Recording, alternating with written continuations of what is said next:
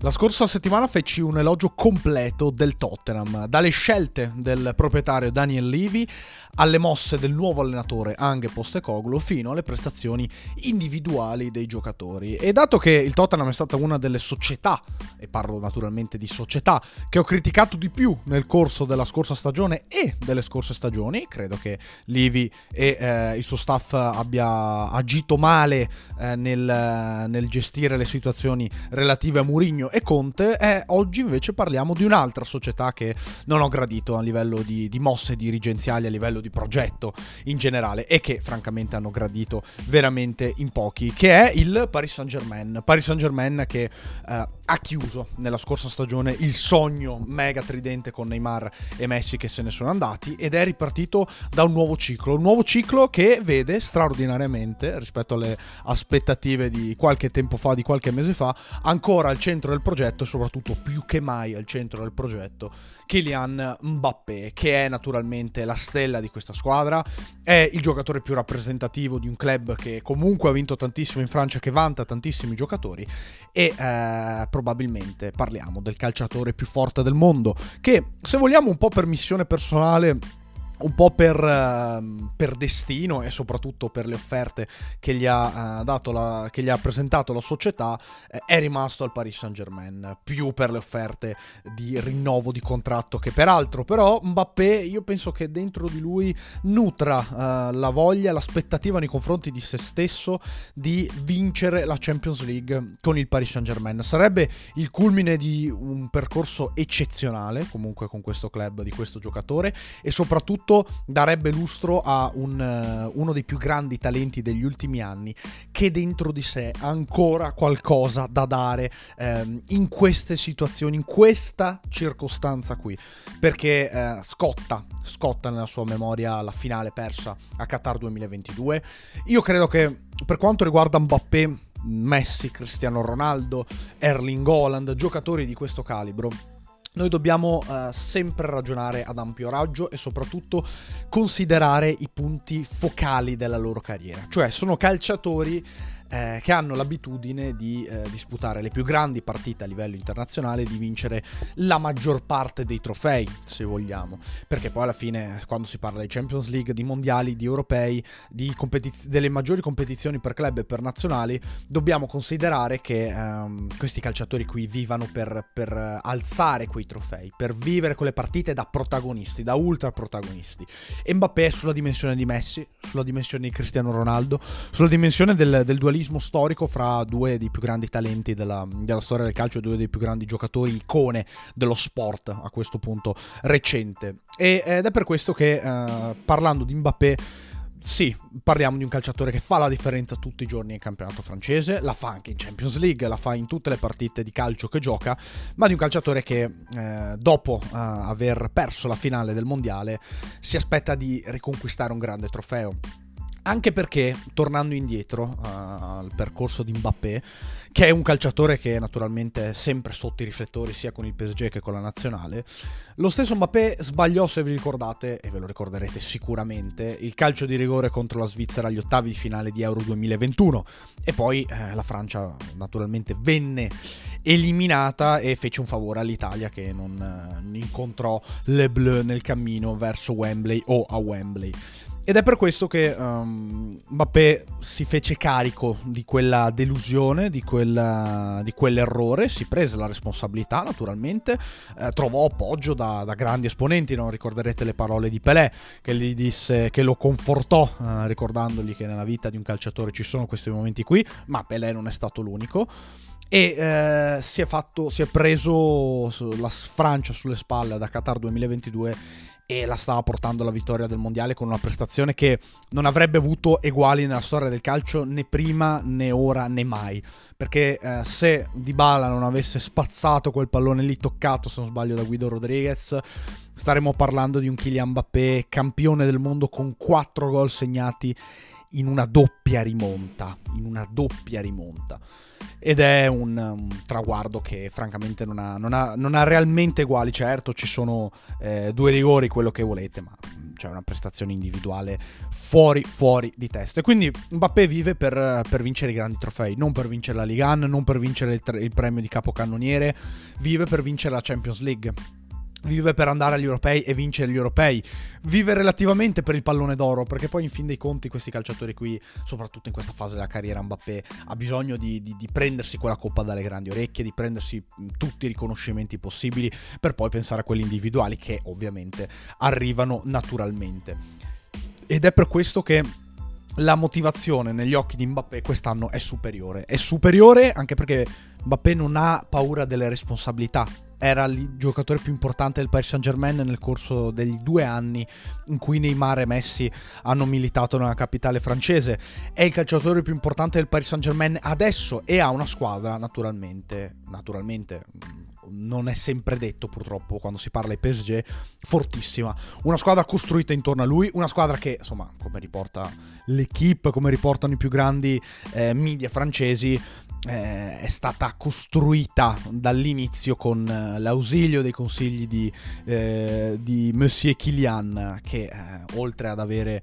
eh, un contratto faraonico con il PSG ha anche voce in capitolo in termini di calciomercato, di acquisti eccetera eccetera. Certamente non è un caso che il Paris Saint Germain quest'anno abbia fatto una squadra molto francese, ma la sete di rivalsa di Mbappé con il club, con la nazionale, soprattutto il suo periodo di forma eccezionale, mondiale ehm, non lo porta ad essere naturalmente solo un fattore eh, incredibile in campo in termini di eh, contribution, quindi gol e assist, ma anche di leadership. Ed è per questo che um, Mbappé ha deciso di portare con sé, eh, assieme naturalmente alla dirigenza, eh, calciatori che eh, realmente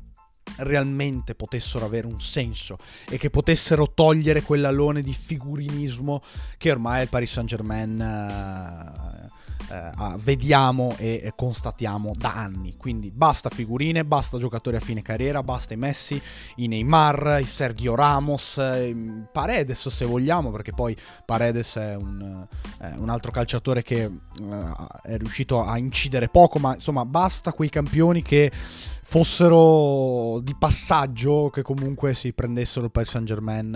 eh, relativamente e eh, affrontassero la, l'esperienza parigina come una passerella. Quindi il calciomercato del Paris Saint Germain, consigliato fortemente da Mbappé, è il calciomercato di una squadra che vuole fare sul serio, di una squadra che ha senso, di una squadra che vuole primeggiare realmente e il rendimento di questa rosa è sublimato dal lavoro di un grandissimo allenatore che mi dispiace solo citare al minuto 8, ma eh, adesso ne parleremo per bene.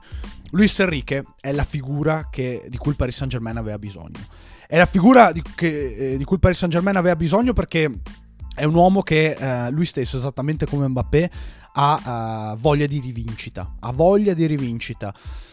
L'euro, l'europeo, soprattutto il mondiale con la Spagna, sono, state, sono stati delle delusioni per, um, per, uh, per Luis Enrique che ha guidato una nazionale secondo me eh, ai massimi livelli all'europeo, cioè portandola al massimo livello possibile per quanto mi riguarda e eh, portando anche a caso una delusione in Qatar, ripeto, non una nazionale stellare, non una nazionale stellare, perché il livello della Spagna storicamente non è quello che abbiamo visto dal 2008 al 2012. Quindi pensare che la Spagna possa vincere ogni competizione, possa lottare per forza per vincere ogni competizione è sbagliato. Certo, la Spagna non ha una rosa scarsa, quindi fra le contender ci sta e ci deve essere. Però allo stesso tempo Ru- eh, Rudy Garcia, perdono, perché lo, eh, è stato contestato allo stesso modo. Eh, Luis Enrique eh, è stato preso di mira esageratamente dalla stampa spagnola, è stato ritenuto capro espiatorio, lui se n'è andato eh, non senza qualche eh, mugugno nei confronti dell'ambiente, magari anche di qualche calciatore, non lo so. Certamente però Rudy Garcia è un uomo dalle spalle larghissime ed è un uomo che ha vinto, ha vinto. Lui è riuscito naturalmente con eh, l'aiuto di Messi, Neymar e Suarez eh, ad alzare la Champions League a Berlino nel 2015, a vincere quel triplete lì in generale a mettere tutte quelle individualità insieme. Al- un allenatore che eh, lo ha dimostrato, è stato in grado di parlare e di dare del tuo a quei calciatori. Di mettere comunque in campo quella squadra e di lasciare la giusta libertà per poi eh, mettersi da parte e ehm, capire cosa fare al momento giusto. Però allo stesso tempo Luis Enrique non ha avuto solamente quel Barcellona lì. Certo, ha avuto anche quel Barcellona lì, ma ha avuto anche situazioni diverse in carriera, come la Roma, prima di andare naturalmente a Barcellona, la nazionale fran- eh, spagnola e ora questa esperienza al Paris Saint-Germain, dove ehm, Luis Enrique arriva, ripeto, con tanta voglia di rivincita. Eh, guardiamo insomma la,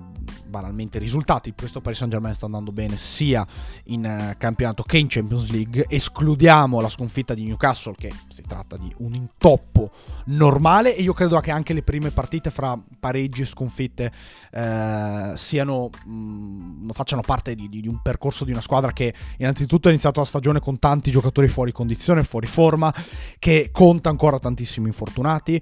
Però è una squadra e eh, qui arrivo al punto del mio podcast, è una squadra che porta con sé del fuoco, del fuoco vero e proprio. Tramite i suoi due grandissimi interpreti, Luis Enrique e Kylian Mbappé, e tramite la rosa, i giocatori che vanno in campo e tante dimostrazioni di questo tipo. Ehm, prendiamo la situazione sotto uh, varie um, sfumature. Luis Enrique risponde forte ai giornalisti, risponde a muso duro, ricorda a tanti eh, giornalisti: sì, però tu sei quello che eh, mi va sempre contro, sei quello che parla sempre male di me, trovi sempre qualcosa a criticare, sempre un punto negativo.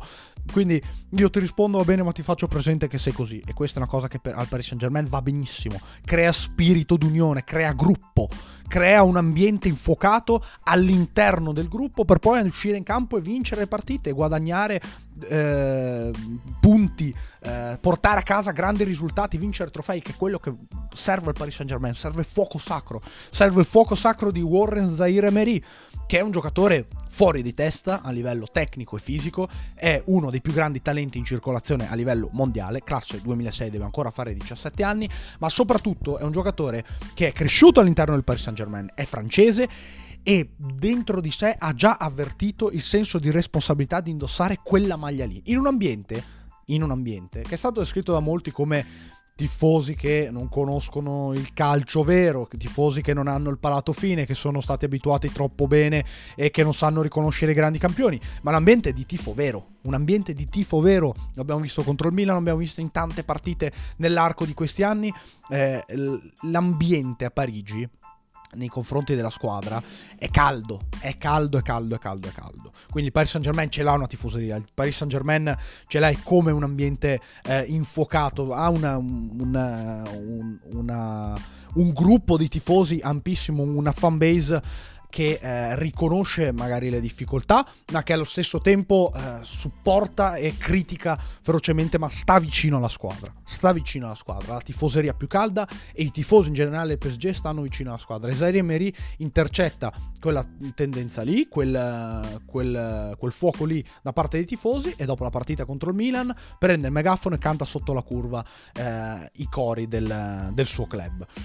E il Paris Saint Germain è anche quel gruppo ormai, non solamente quella squadra che si stringe attorno a Mbappé, anzi non si stringe attorno a Mbappé, ma ehm, circonda Mbappé dopo il gol contro il Brest, quando Kylian esulta in maniera straordinariamente polemica eh, e soprattutto in maniera anche esagerata perché certamente va bene le provocazioni dei tifosi però dopo il rigore del 3-2 Mbappé è andato a fare il gesto del qua qua ai tifosi del...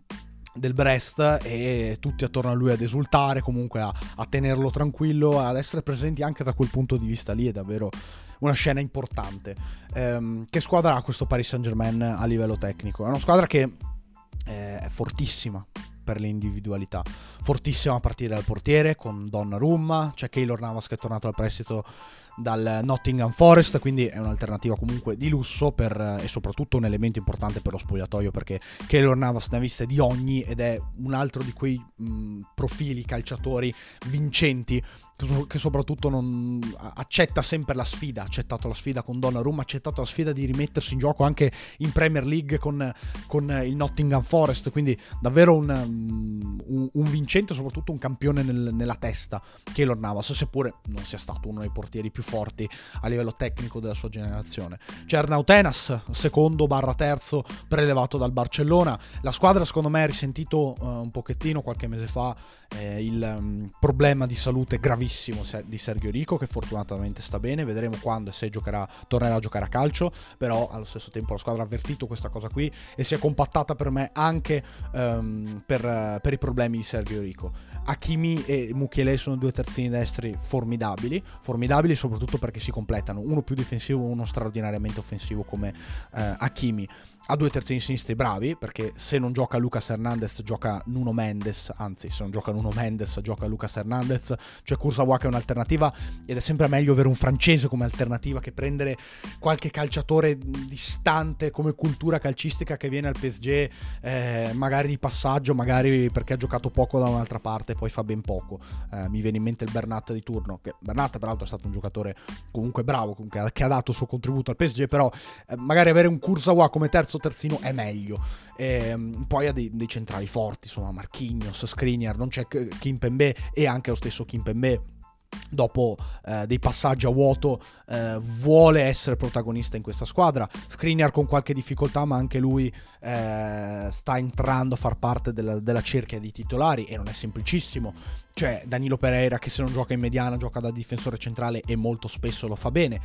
c'è uh, Manuel Ugarte, acquisto di questa sessione di calciomercato, preso dallo Sporting Lisbona per più di 50 milioni, calciatore del 2001 che avrebbe potuto giocare nel 99,9% delle squadre del mondo, ha deciso di andare al Paris Saint Germain, al Paris Saint Germain fa il mediano e lo fa con le sue caratteristiche, quindi con tanta garra e con tanta capacità di rompere il gioco, ma è un calciatore che porta presenza e soprattutto esonera il secondo centrocampista che può essere Vitigna o Zaire Emery dai compiti di, di, difensore. Il Paris Saint Germain molto spesso gioca a tre a centrocampo, quindi eh, eventualmente possono giocare insieme sia Vitigna che Zaire Emery. Ci sono Fabian Ruiz e Soler che in questo momento non stanno trovando spazio e che secondo me hanno compreso di essere gli esclusi. Proprio per questo Fabian Ruiz sta entrando giocando con, con più eh, motivazione, con più aggressività, con più presenza nella partita rispetto a diverso tempo fa, perché è arrivato il ragazzino Zaire Emery che porta fuoco all'interno dello spogliatoio, che porta un po' di, eh, di rodimento, se vogliamo, lo stesso Fabian Ruiz che prima era titolare e ora no. E, e, poi c'è un attacco che, che, non ha senso di esistere comunque, anche senza Messi e Neymar. Colomani è uno dei calciatori più forti della Ligan e uno dei centravanti più forti del mondo. Un altro giocatore che eh, in Europa volevano tutti e che è andato al Paris Saint Germain un po' per Mbappé, un po' per il Paris Saint Germain, un po' per lo stipendio e un po' per l'offerta, l'offerta che ha fatto il club all'Eintracht di Francoforte. Un calciatore che conosce la Liga, un calciatore che gioca da esterno attacco, gioca da prima punta. Da prima punta lo fa con eh, le mansioni del Cavalier Servente, da esterno d'attacco lo fa con, con l'uomo che aggredisce prevalentemente la profondità senza palla. Eh, c'è Ousmane Dembélé e Ousmane Dembélé è un calciatore che quando gioca con te fa non la differenza di più, eh, ma che è un giocatore naturalmente da inquadrare. Con la presenza di Mbappé, di Colomani, del gruppo della nazionale francese, se comprendiamo anche eventualmente Kimpembe, eh, Lucas Hernandez, Mukiele, può trovare anche lui il, il, suo comfort, il suo comfort è un allenatore che eh, sa come trattare questi tipi di giocatori che non ha paura di escluderlo, quindi lo stesso Dembélé sa che o si fa come vuole Luis Enrique o gioca come vuole Luis Enrique soprattutto o si comporta come vuole Luis Enrique perché poi a livello tecnico Dembélé non ha nulla da temere oppure si rischia di stare fuori. C'è Gonzalo Ramos che è un'altra alternativa di extra lusso, non di lusso di più. Eh, c'è Bradley Barcolà che eh, non, non, va neanche lui raccontato se l'avete visto giocare, tal- talentone francese che è esploso negli ultimi mesi della scorsa stagione a Lione ma che ha delle caratteristiche eh, importantissime e eh, anche lui ha trovato il click e eh, dopo che ha iniziato a giocare bene a Lione è stato comprato al Paris Saint Germain e sfrutta tuttora quell'onda positiva per, per essere un giocatore impattante, peraltro ha segnato all'Europea Under 21 contro l'Italia su errore di Udoge. Quindi è un Paris Saint Germain pieno, completo, vero. E questo può essere l'anno del Paris Saint Germain. Sì, può essere l'anno del Paris Saint Germain in Champions League per quanto mi riguarda. Naturalmente è una squadra che eh, ha sempre vissuto di eh, buoni inizi di stagione, poi di alti e bassi, per poi sostanzialmente crollare verso la fine della stagione, crollare nel senso essere eliminato in Champions League e vivere ultimi mesi di passaggio in attesa di quella successiva per capire chi va via, chi rimane chi sarà il nuovo allenatore del, del club, il nuovo direttore sportivo Abbiamo già visto tantissime volte situazioni di questo tipo. Quindi il Paris Saint Germain deve porsi l'obiettivo di rimanere con questo fuoco, con questa concentrazione, con questo nucleo fino alla fine del campionato e fino alla fine della stagione. Credo che possa farlo. Credo che eventualmente passare questo girone difficilissimo possa essere una, una motivazione, un, un, un, punto su cui ripartire importantissimo, un, una spinta, eh, possa dare una spinta emotiva a questa squadra importantissima, anche perché il girone è difficile per Milan, Newcastle e Borussia Dortmund, ma il girone è difficile anche per il Paris Saint Germain, quindi se il Paris Saint Germain vince e passa il girone, è già un conto. Vediamo adesso che partite giocherà il PSG fuori casa, perché ha perso Newcastle dopo aver vinto contro Borussia Dortmund e Milan in casa e, dovrà andare a giocare a Milano e al Signal Iduna Park oltre che affrontare in casa eh, i Magpies che eh, sono reduci dalla sconfitta al terzo turno contro il Borussia Dortmund. E quindi superare il turno e magari mh, trovare fiducia con vittorie a San Siro a Dortmund sarebbe vitale per questa squadra che ripeto è fortissima. Comunque ha speso tantissimo nello, nello stile in pieno stile Paris Saint Germain non più, però eh, spendendo anche bene, cioè si può spendere male, vedi Chelsea, vedi Manchester United, si può vincere poco spendendo tanto, lo ha fatto anche il Paris Saint Germain. Questo Paris Saint Germain è una versione diversa, nuova, fresca, eh, più interessante, più accattivante, che eh, crea anche più empatia con tutti, con i tifosi e con gli appassionati, perché la squadra è vera in campo, come atteggiamento, come gestione della partita, come modo di stare in campo. Questa è una squadra vera. Ah, tra l'altro, tra gli altri giocatori mi sono eh, dimenticato di citare eh, Lee Kangin e magari anche Dur, che è un altro talento importante. Il Paris, il Paris Saint Germain ha operato tanto anche per prendere questi giocatori qui. Forti, giovani ma funzionali, che avessero uno spirito. E eh, lo abbiamo visto con Barcola, lo abbiamo visto soprattutto con Lee Kangin che ha segnato col Milan, lo vediamo con Zaire America, un giovane della cantera. C'è di tutto in questa squadra, c'è di tutto. Occhio al Paris Saint Germain che questo può essere l'anno del PSG. A questo punto non posso fare altro che ringraziarvi per avermi ascoltato e vi do appuntamento ad un prossimo podcast.